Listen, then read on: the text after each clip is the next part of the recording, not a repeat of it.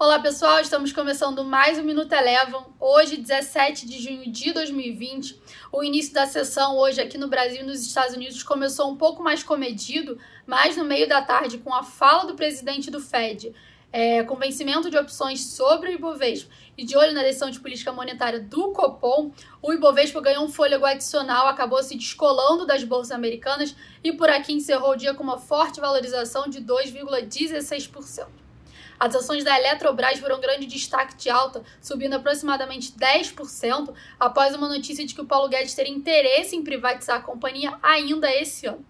Bom, falando da decisão de política monetária do Copom, que acabou de sair e, como já era amplamente esperado pelo mercado, houve um corte de 0,75 ponto percentual, passando a taxa Selic para 2,25% ao ano, o menor patamar histórico. Falando agora do dólar, o dólar frente ao real hoje apresentou uma leve valorização e encerrou cotado a R$ 5,26. Falando agora do cenário internacional, nos Estados Unidos, as bolsas americanas encerraram o dia sem um viés único, em meio à afirmação do presidente do Fed de que o Banco Central americano apoiaria a economia e usaria os mecanismos necessários para atingir esse objetivo.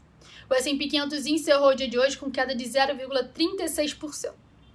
Passando agora para o petróleo, o petróleo também teve um dia negativo após o aumento dos estoques de petróleo nos Estados Unidos, divulgado pelo Departamento de Energia, e também de olho numa possível segunda onda do coronavírus, tanto nos Estados Unidos quanto na China. O Minuto Eleven de hoje fica por aqui. Se você quiser ter acesso a mais conteúdos como esse, inscreva-se em nosso site www.elevafinancial.com e siga a Eleven também nas redes sociais. Eu sou a Jéssica Feitosa e eu te espero no próximo Minuto Eleven.